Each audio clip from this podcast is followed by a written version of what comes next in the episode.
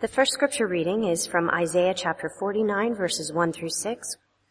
Listen to me, you islands. Hear this, you distant nations.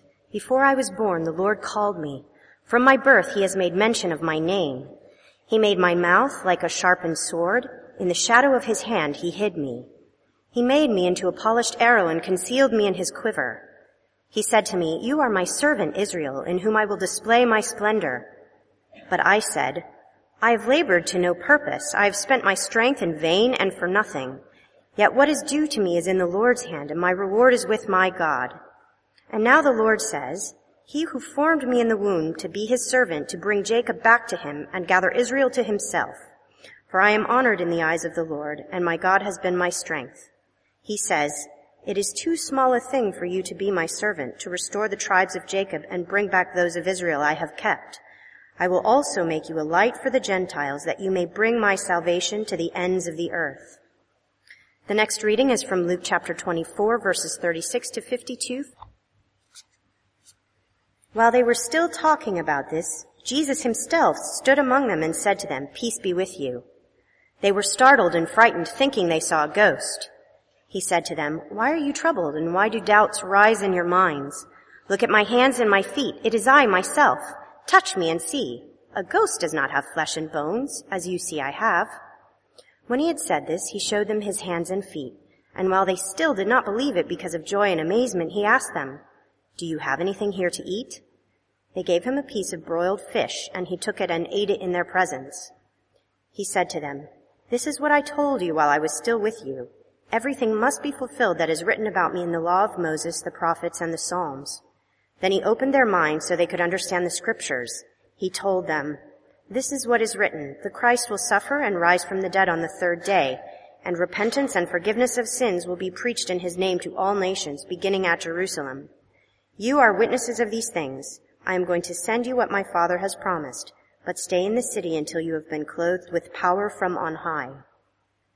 When he had led them out to the vicinity of Bethany, he lifted up his hands and blessed them. While he was blessing them, he left them and was taken up into heaven.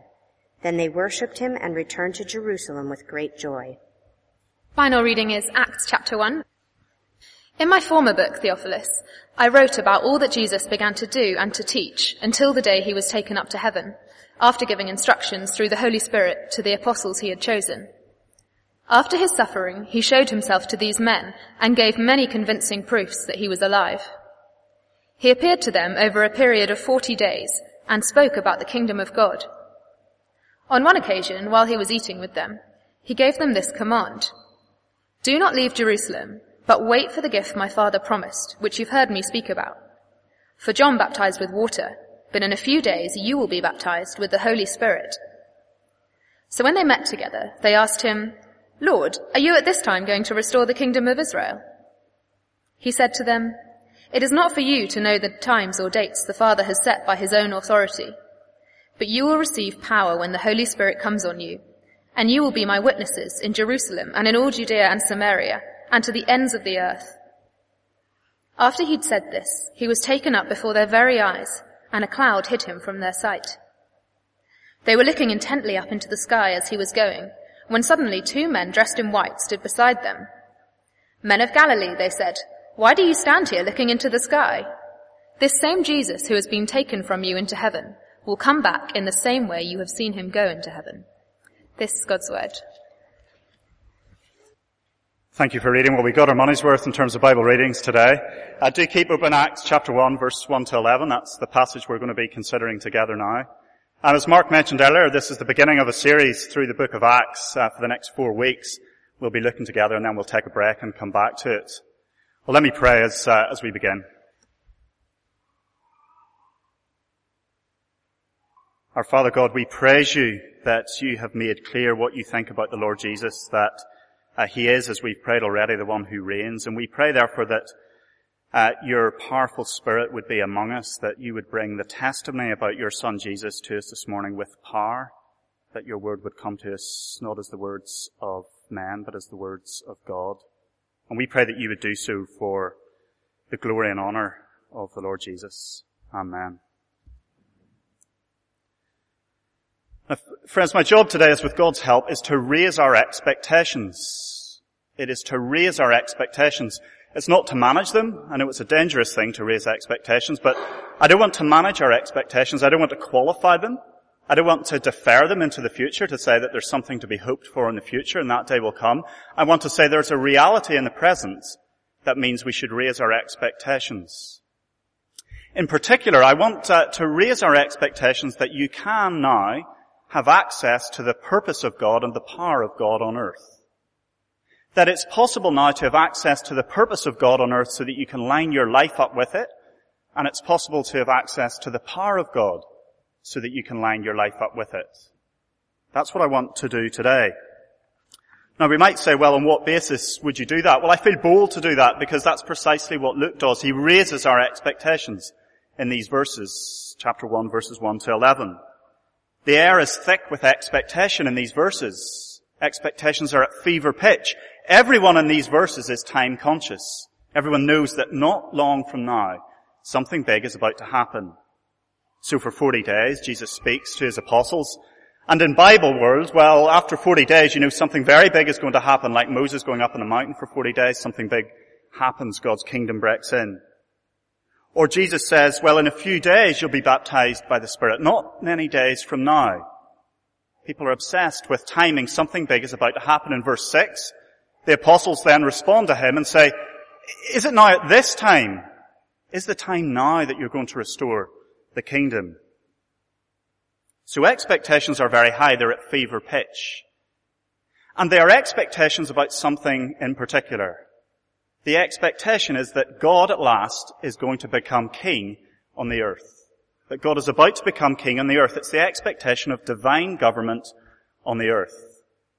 Now of course, as soon as I say that, we have to say, well of course God's always been king.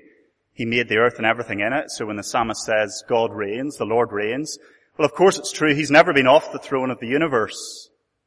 But we have to say that since Genesis 3 and the fall of humankind, well, his reign has been contested. It's been rebelled against. It hasn't been visible. So if the Bible began and the world began with the purpose to make the whole world a garden, a fruitful garden filled with the glory of God, reflecting the image of a great life giver, well actually since Genesis 3 it's been more like a desert.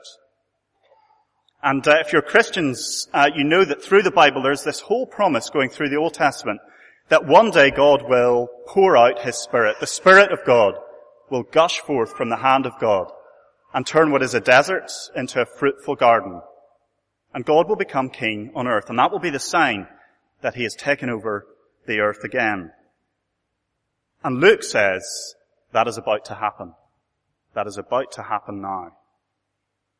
And uh, if those are high expectations, I wonder whether they're met with us this morning with low expectations, our low expectations. We perhaps still flounder around wondering what is God's will? What is, what is His purpose in this world? And how can I live a life that's lined up with God's purpose? What is the Father's will for this world and for my life? Or perhaps we feel ourselves still in a spiritual desert. And the sign of this would be that all we see, all we see is the stubborn resistance of the human heart. So our own human heart, we see a great inertia against change. Things haven't changed in years, we think. We feel like we're in a spiritual desert. Or we see this, the stubborn resistance of other human hearts around us, or of human hearts put together in aggregate, like civil authorities, government authorities, whole cities, workplaces. And we think, will the gospel of Jesus Christ really take root in soil like this? So we end up thinking to ourselves, well, 21st, early 21st century Christians, we have to plow the, the difficult field, dry soil, is the gospel really going to take roots here? We look around at the city of London captivated by sex and power and money and we think, will it really take root here? And uh, in the face of this, the book of Acts that we're beginning this morning, it could feel like a bit of a taunt. Because of course the book of Acts is the book about how weak people became bold, how cowards ended up changing the world, how the gospel, it, it was catapulted into corridors of power before kings and rulers. And uh, in effect, the apostles turned the world upside down. That was one of the charges that was brought against the Christians. You're turning the world upside down. And we look at that and we see that um, the gospel was powerful. It moved powerfully everywhere it went, broke down barriers and boundaries. And it feels like a bit of a taunt. We look at the book of Acts a bit like looking through a glass window. We can see in, and we can see that they believe the same gospel of Jesus Christ that we do, but yet it seems very far away. We can't access that powerful witness. About 18 months ago, uh, I stood in, uh, in this church with uh, an African brother. He was visiting, he was visiting the UK. He'd been here for a few weeks and we were chatting. And I said, well, what are your reflections on, as you look at the church in the West? You've been here for a few weeks. And he said, well, I think it's the, the same need as the same need for the church in Africa. We need to understand somehow how to get back to the early church, the power of the early church. When you look at the Acts of the Apostles, you see there was the church moving forward in power. We need somehow to get back to that. But the question is how? What triggers the power of heaven coming onto earth such that the gospel of the Lord Jesus breaks boundaries, moves with power? How can we, as it were, tap into that power? Well, I want to encourage us this morning that uh, the book that tells the story of the world being turned upside down by the gospel of Jesus, that book begins in uh, verses 1 to 11 telling us what gives that gospel motive, force, and power. And uh, the answer is it's something perhaps puzzling to our ears. It is quite simply that Jesus is going. He's leaving. He's leaving. Just in terms of how this passage breaks down, it, there are two ideas really. So in verses 1 to 3, Jesus who suffered and who rose and is on his way to heaven. Jesus is going. That's the subject of verses 1 to 3. And then from the end of verse 3 down to verse 8, it's all about the kingdom coming. The Spirit gushing forth, being sent by the Father to earth. And then uh, after verse 8, we're back again to Jesus being taken up the account of his ascension being taken up to heaven in verses 9 to 11. So we have Jesus being taken up, the kingdom is coming, and then Jesus is taken up. And the key is to understand how those two things relate. The key is to grasp that the kingdom is coming because, precisely because, Jesus is going. You see, we usually read this passage and uh, we're almost a little bit embarrassed about it. Because there are lots of expectations of the kingdom of God coming in power. And then Jesus leaves. Seems like it's an anticlimax. But as we come to verses 1 to 3, we see that actually, Jesus' is going is what creates the climax. Because Jesus is on his way to heaven, that's precisely why we can expect God's kingdom to come on earth. Have a look at verse 3. So do you see Jesus is speaking to the apostles and he ends up at the end of that verse, verse 3, talking about the kingdom of God, the reign of God breaking into earth. He's going to go on and talk about it in verses 48. But, but what triggers his talk about the kingdom of God, do you see in the first part of verse 3? It's simply the fact that he who suffered and died is now alive. He's alive. This leads to talk about the kingdom. What has triggered this feverish expectation that the reign of God is about to come in is that Jesus who suffered is alive and is about to go to heaven. God's kingdom is on its way, because Jesus of Nazareth has traveled via the cross and an empty grave now and is on his way to heaven. That is what raises expectations that the kingdom is coming to earth. Now why is that? Well it is because as Jesus suffers, as he dies, as he's risen again, as he shows himself, proves that he is alive, we begin to understand that God's king is here. We begin to understand that Jesus is on a trajectory that God has always said and always promised will be the mark of Him taking over the world. It is the sign that God's King is about to be enthroned. Do you see, uh, this is the testimony in verse 2 that God is determined to preserve on earth. This is the testimony He wants to preserve. Even the commands given by Jesus to the apostles before He's taken up, but they're given by and through the Holy Spirit. Jesus for 40 days repeats with them proofs again and again that he is alive. This is the testimony that God wants to preserve on earth. It's vital that they know he has been risen because it's going to be vital that the world knows that Jesus is risen again. So this is the testimony of the highest order of importance. If you have this testimony about Jesus Christ that he suffered, he rose, and he's ascending to heaven, well, you've come face to face with the power of God's. Well, how can that be? Well, let's look at verses 4 to 8. For they are all about the kingdom of God's about to come on earth, precisely because Jesus is about to be taken up. Now we get uh, 40 days worth compressed into one, or rather Luke selects just two exchanges in these verses, two episodes that will tell us what these 40 days were all about, that will tell us what it means that Jesus was taken up. Do you see there that the only command that is given in these verses is to wait? To wait in Jerusalem. Stay where you are. Wait for the promise of the Father. Don't leave Jerusalem. Just wait. And you will receive the Father's gift. There is a gift that the Father possesses, the Spirit of God, that will come if they wait in Jerusalem. Jesus says that you know what this gift is. I've, I've already spoken to you about it. John the Baptist spoke to you about it. Do you remember at the beginning of the Gospels?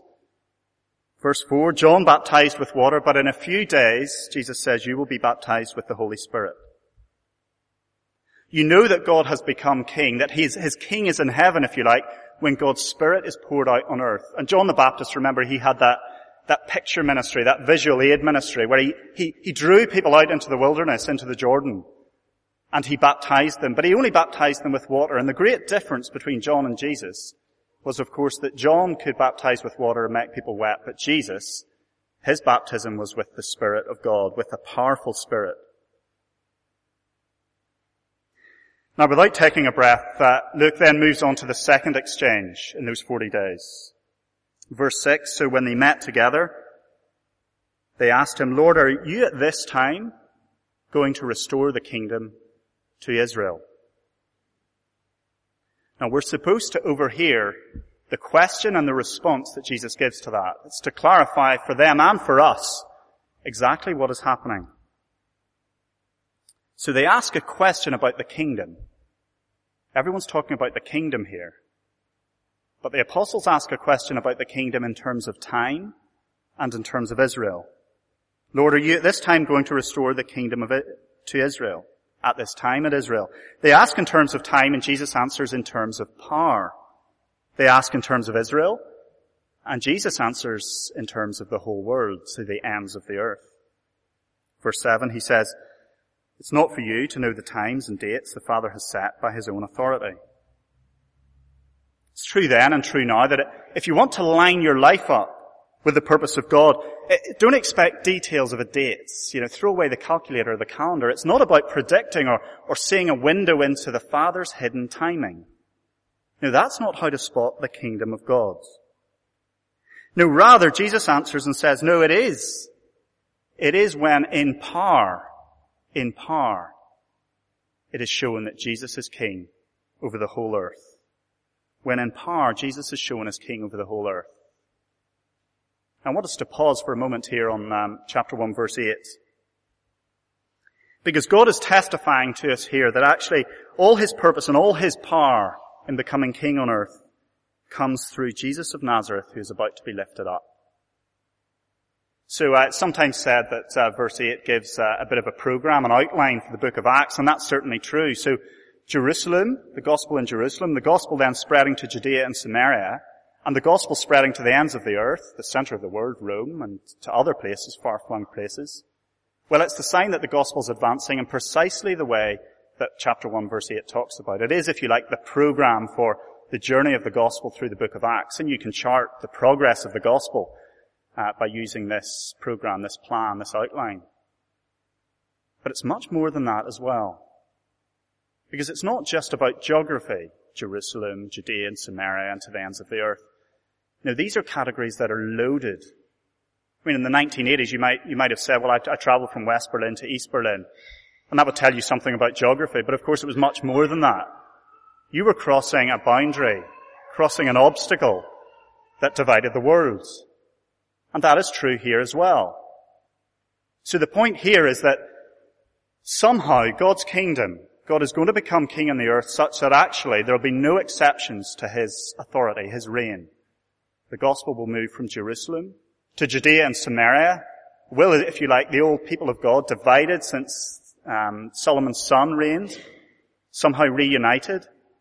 And then to the ends of the earth, which is really a way of saying everyone who's not a Jew, the Gentiles, the rest of the world.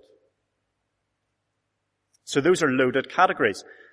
But there's one more thing to say about chapter 1 verse 8, which is that these things, that the gospel can go to these things, is the sign that God's servant, Jesus Christ, is about to be lifted on high. We had read uh, Isaiah 49 verses 1 to 6.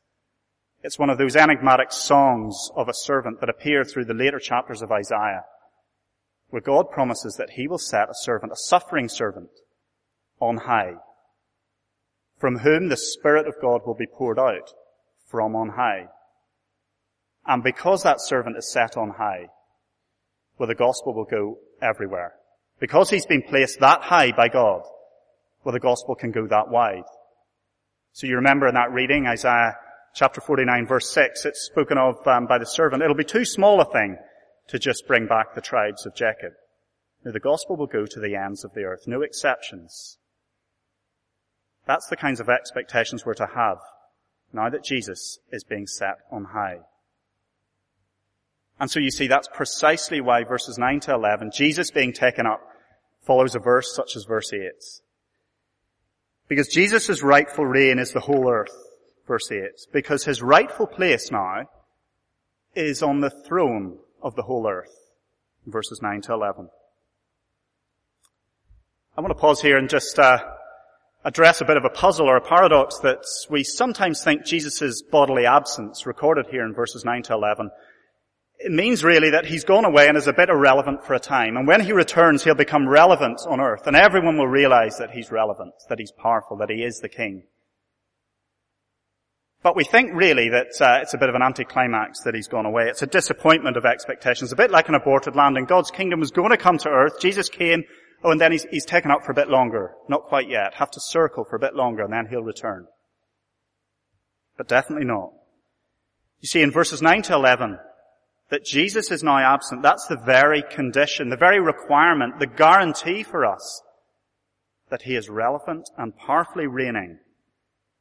In fact, no testimony about Jesus Christ could ever have come to us. We could never be gathered like this without the powerful testimony of the reigning Jesus coming to us. We're witnesses to that ourselves, just sitting here. And in verses 9 to 11, we are given the proof that God is acting right now to take over his reign over the whole earth in Jesus Christ being taken up. The signs are there in verses 9 to 11. So the cloud, this is, if you like, the first sign of glory, the cloud after Jesus' resurrection. The first sign of glory, it's a sign that Jesus is entering into the heavenly place. Cloud's an end time symbol. Daniel 7 verse 13. They're at the Mount of Olives, which was going to be the, the end time place of God's reign. Zechariah 14 verse 4. And then the ascension, Jesus being taken up, is the very guarantee of his return. The proof and guarantee that he's coming back is that he was taken up to heaven. That is the place where God's final action, from which God's final action will occur. But actually, if you, if you want one telltale word in verses 9 to 11, that guarantee that Jesus reigns over the whole earth, it is that one word, heaven. It's mentioned in verse 1 to 1 and 2. It's mentioned twice in verse 11. And of course that's a puzzling word for us because that's the very reason we think Jesus is irrelevant. Because we think heaven is the great place of indifference to the earth, the great place of irrelevance. So the heavenly minded person is of no earthly use. And we begin to wonder whether a, a heavenly located Jesus is of no earthly impact. But the key to being certain of God's power, of His presence, His powerful presence on earth and in our life, is the very fact that Jesus has been lifted to the throne of the whole earth. The heaven is the place that rules the earth. It's the place that uh, earth comes under the authority of. So that in Acts, as we go through, we see that every nation on the earth is described as every nation under heaven. Because if you're in heaven, you're over the whole earth. And that is precisely where Jesus is going now. So for Jesus to be taken to heaven, it is to be taken to the throne of the whole earth. It is the very guarantee that he rules over the ends of the earth. So we're to understand uh, Jesus going to heaven not so much as a departure, but as a recognition now of who he really is. Who he really is.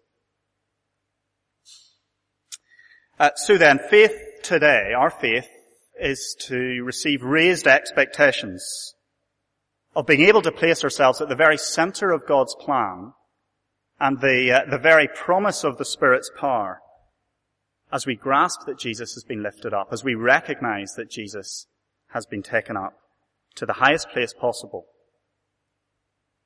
But uh, I want us to consider together, if those are high expectations, some of our low expectations, that we might raise them, that we might search out our low expectations. Expectations that, if you like, pretend that Jesus hasn't been taken up, that he hasn't been raised on high. And uh, the first is when we pretend that uh, the Father's will still remains hidden. We pretend that His will remains hidden. It's one of the most common questions we could ask as Christians. What is the Father's will for my life? What is His purpose in the world? And how can I line up my life with it? But in the raising of Jesus from the dead, in the exaltation of Jesus to His right hand, the Father has shown His heart and His will. For your life? Well, for everyone's life. By accepting Jesus being lifted up on high, you expect to find yourself at the center of the Father's plan and purpose and at the center of His power. As this book of Acts unfolds, it tells us to ascribe the same honor to Jesus Christ that the Father has ascribed to Him by lifting Him up to heaven. It's interesting as you, as you read through these verses, Jesus doesn't exalt Himself. Everything's in the passive. He's taken up. He's taken up to heaven. Even when he describes uh, how the, the, the, baptism of the Spirit will come, he doesn't say, I will baptize you with the Spirit. He says, no, you will receive, passive, the Spirit's, uh, the Spirit's baptism. He's not exalting himself. Again and again in these verses we see that, no, God is exalting him. The Father is determined that the Son be in the highest position possible. And so we are to lift our hearts to see Jesus as raised as high as the Father has placed him. So if you want an unmistakable sign of the Father's will and purpose, you're to look at Jesus being lifted up, being taken up to the highest place. There's no division between the plan of God the Father and the exaltation of Jesus to his right hand. So there's to be no debate in our mind that we can give Jesus too much honor. No, the Father is determined that he receive the highest place of honor, exalted at the Father's right hand. That is to line ourselves up with the authority of the Son We'll see in a couple of weeks it is to enjoy the forgiveness that only comes from the exalted Son. So this morning we're to see that the Father has, as it were, given us a compass point for our life on earth by raising Jesus to heaven. Anyone who wants to claim that their life is approved by God well, has to begin by saying, well, no, I believe, I accept Jesus as Lord, the one approved by God. But uh, there's another low expectation that I think we have that perhaps is a sign that we haven't grasped that Jesus has ascended on high.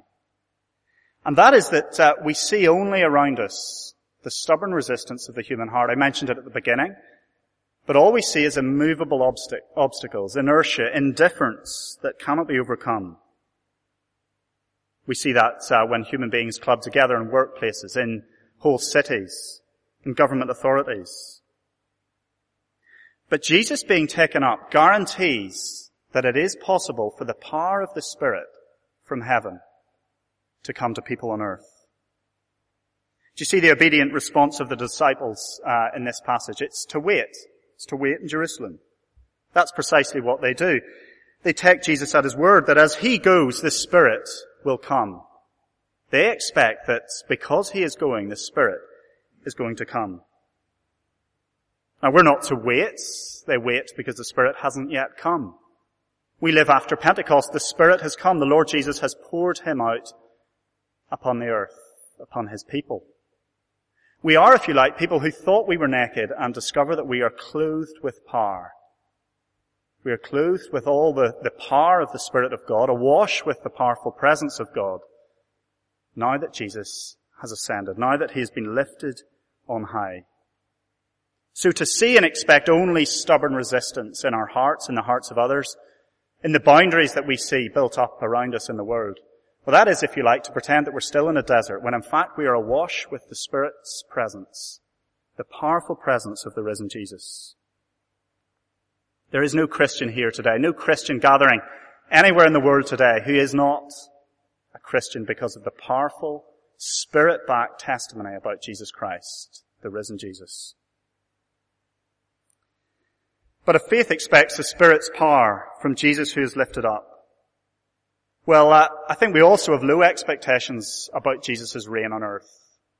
We parcel up the word. We think in effect that Jesus doesn't yet reign over the whole earth.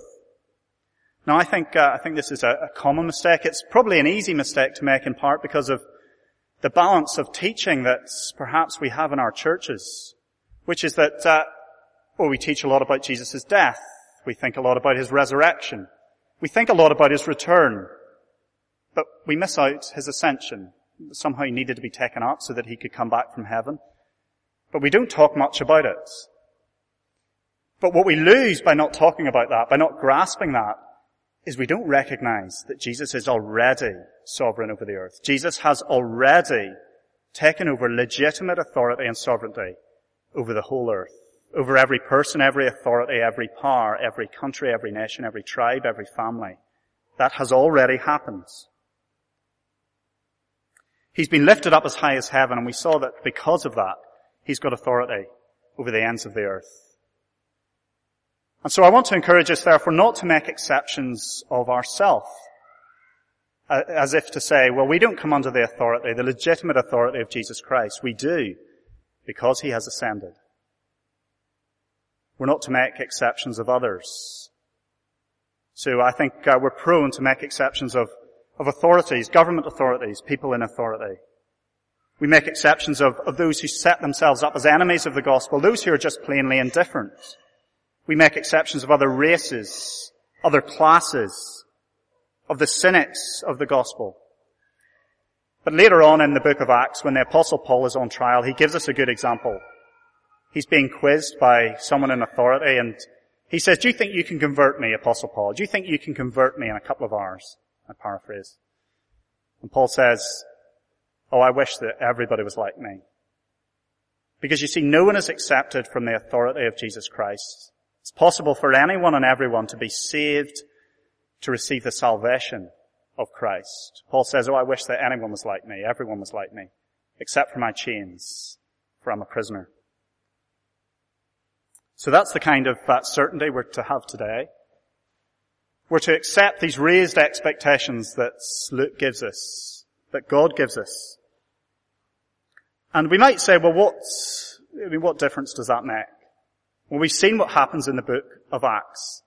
As people grasp that Jesus is lifted on high and receive His Spirit, that know they've received His Spirit, well, the world is turned upside down precisely because we line ourselves up with the purpose of the Father. We receive His powerful Spirit. And we know that actually the whole world has been turned into a theatre of witness because Jesus has already become King over the whole earth. Let's pray together as we finish.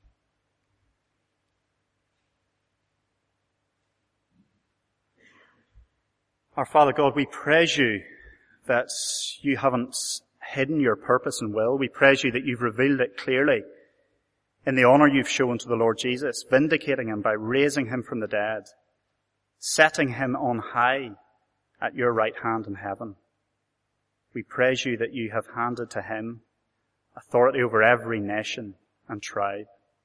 We praise you that from him comes the Spirit that he is now able to pour out, that he has poured out upon the earth. And we pray, Father God, that we would uh, lift up the Lord Jesus in our hearts precisely the way that you have lifted him up.